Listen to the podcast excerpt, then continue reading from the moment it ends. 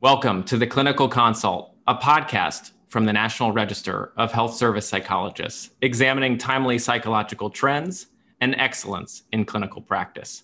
I'm Dr. Samuel Lustgarten. I'm excited to have a friend and colleague here today, Dr. Jon Elhai. Dr. Elhai is a full professor at the University of Toledo's clinical psychology program. He has an extensive publication history regarding post traumatic stress disorder, and in more recent years, has become a leader in the field of cyber psychology and problematic smartphone use. Thank you for being with us and welcome to the program, Jon. Thank you, Sam.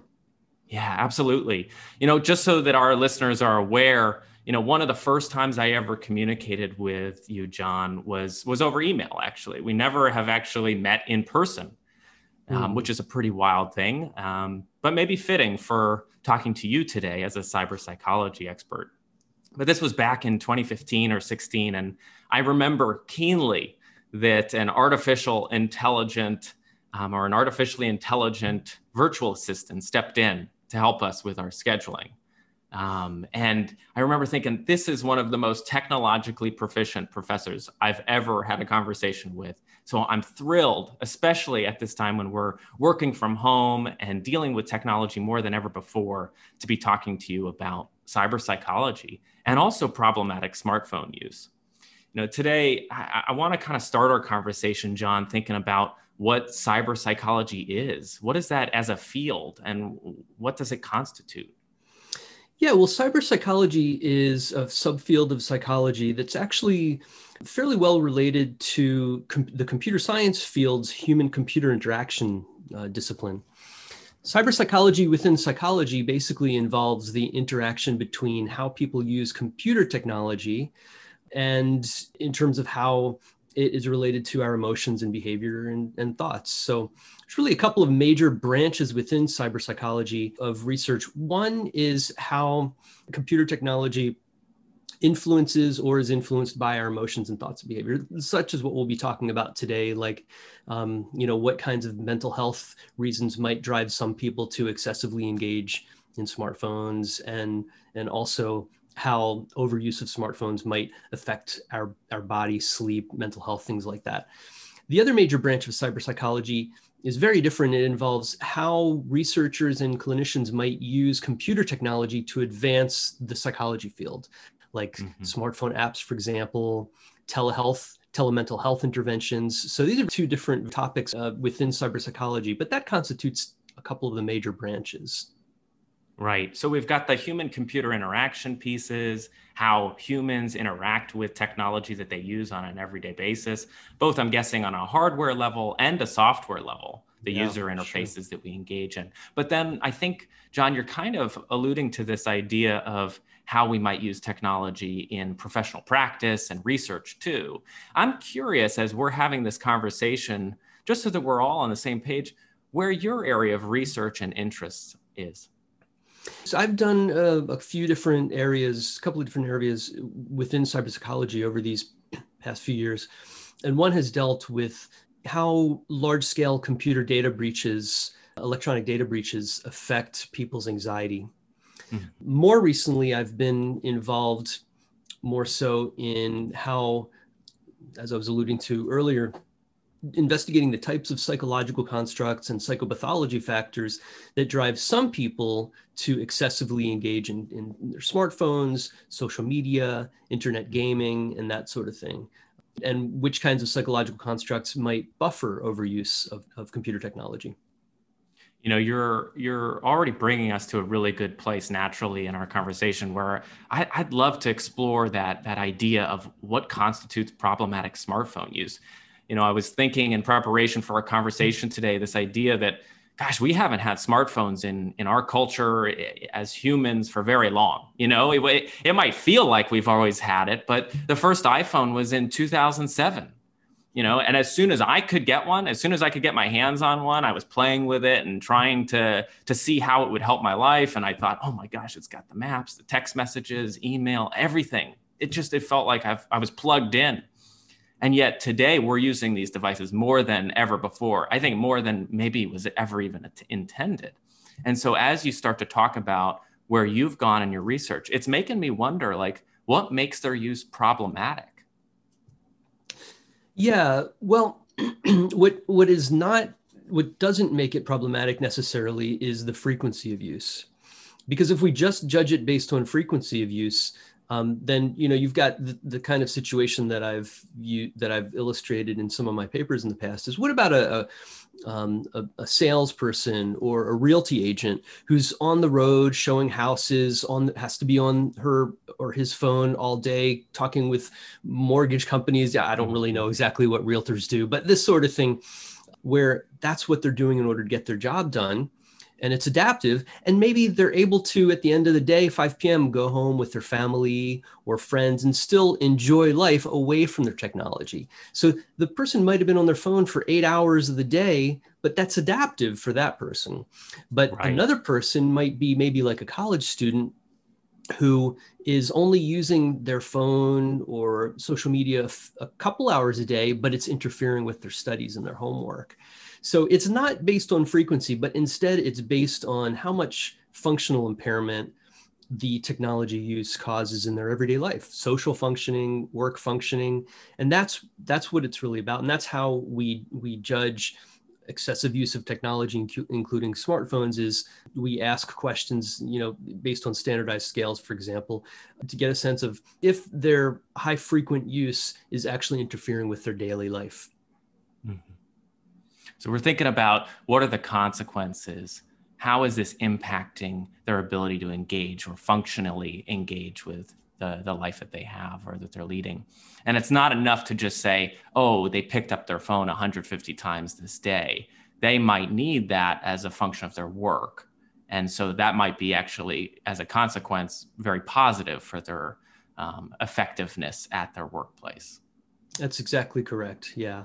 So so not just frequency, but you know, just like with me- with almost every mental disorder in the DSM-5, you know, you can't just have the symptoms, but you also have to have some sort of functional impairment, social, occupational work, and that's that's what we're looking for in terms of whether the technology, uh, the overuse, is problematic, and probably what we'll also get into later in this talk is the issue of making sure that we don't over pathologize. So if we're not, mm-hmm. if, if we're only looking at frequency, a lot of people are going to be over pathologized. But mm-hmm. that's why we need this functional impairment as a major important factor of determining overuse.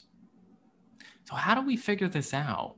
You know, I'm, I'm thinking about whether whether I'd be able to know that my client, my patient is experiencing problematic smartphone use. You know, should a client of mine come to therapy you know what am i going to be seeing? Like how am i going to know oh that's that's the smartphone. That's that's the smartphone's role in in this impairment or the the impairment is really um, being caused by or facilitated by their smartphone use. How would i know? Well assessment is going to be helpful. And and first you know even though frequency is not the only determinant of overuse we still want to get a sense of frequency and and how much digital technology devices the person's being is using and what different types of uses they're they're engaging in. That's going to be important too. So we can ask the person how much they're engaging in technology use. Of course you know that's based on self-report and there are limitations in self-report. People actually are not very good at, at estimating how much they use their, their smartphones or other devices. Now, as you know, most devices and operating systems have screen time estimates that you can use. So you can use some of those things to objectively measure how much they're using their devices and what they're using it for. You know, is it social purposes? Is it is it entertainment? That sort of thing. But in terms of functional impairment, we would assess just like we would assess any any mental disorder to see how much symptoms of a particular disorder are impacting their grades if they're in school. So academics work social. So we can ask these sorts of things. We can ask collateral information. We can bring the person's spouse in the room and ask them how often do you find yourself having to tell the patient put your phone down. You're not paying attention to me mm-hmm. these sorts right. of things. So we can look at these sorts of um, behavioral patterns so that's another kind of, of uh, way of looking at this. No, I know that a lot of the the research that you've conducted, it seems to be looking at you know how to assess it, how to to see this kind of concept, this new area. And I'm I'm finding myself curious, you know, once we get a pretty good understanding of what's there, what the problem might be, if that's happening and we we have that good understanding, now what? What do we do with this information? Yeah, now is past assessment and we're talking about intervention. Right. So I think of technology overuse uh, in terms of interventions as involving two types of interventions technological interventions and psychological interventions. So, psychological interventions, we can do things to figure out um, and treat why is it that the person's overusing technology or certain aspects of technology? What are they missing? What are they missing from their life that they could be doing instead? Are they only engaging in watching Netflix for many hours a day and instead of actually meeting in person or meeting online you know all of this is thrown out the window nowadays because of because of covid-19 right. are you meeting online or how you, you know but that sort of thing but even under normal circumstances there would be psychological interventions to to um, help people gain more adaptive ways of fulfilling their lives than than just by being stuck with their screen there are also on the other hand technological interventions you know maybe you have a patient who acknowledges themselves that they spend way too much time on twitter for example well there mm-hmm. could be mm-hmm. technological technological um, fixes for that like maybe remove twitter from your phone log out of right. twitter only limit it to your computer because you're only on your computer a certain number of times a day at certain times of the day um, you know some people even go to the extent of you know you can set up restrictions on your phone you can hmm. prevent yourself from even from even having access to an app like twitter so you can do you can do some te- technological um, things in order to basically create some distance between you and the technology uh, to, to to inhibit your your likelihood of being lured into using the app or service. Right, right. And I think uh, I, I really appreciate you sharing a little bit about some of the interventions there and the technological ones in particular, because I, I think about that even for myself, how, how quick it is, how easy it is to pick up my phone and boom, I'm like in that app and I'm going. So when you talk about, you know, uninstalling Twitter, I have a little bit of, uh, resistance there. I notice it even in myself but but also recognize yeah if we if we make this a little bit more difficult if we create a little bit more friction here in that interchange maybe that reduces my use. And and it's not your fault for being lured into it because that's part of the technology platform's business models is to lure you in and to get you to keep going back to it. It's the you know they some folks call it the power of the like button it and and as you might have seen from using certain services like facebook you haven't maybe checked facebook in a day all of a sudden you see a, a, notification that isn't important. It's just it's just trying to lure you but hey you haven't used it in a few hours come back don't leave right. us. We want why? It's to make money right? Because because of ads and and data earns these companies money Got it. Got it. You know, earlier, Jon, you were saying something that I think is really important whenever we're talking about diagnosis, which is that, you know, there can be, especially with certain diagnoses, a tendency to over pathologize, um, maybe normal behavior. My understanding is that as of right now, the ICD 11, which is the International Classification of Diseases, and the DSM 5 um, don't include any language specifically saying internet or smartphone use disorders. So I, I, would imagine that makes it kind of challenging because, at least in our managed care system, you've got to have usually a diagnosis that's associated with treatment. So help me understand what's happening here and, and sort of the pros and cons of using this labeling. Yeah, sure. So, so first of all, you're right. Um, there is no problematic smartphone use disorder. Um, you know, so I I think of it as it's yes, it's not a a diagnosable disorder, but it's still an important psychological construct. I mean, it affects people. You know, it, it's what leads people to walk into water fountains while they're texting or walk into traffic and and mm-hmm. get hurt.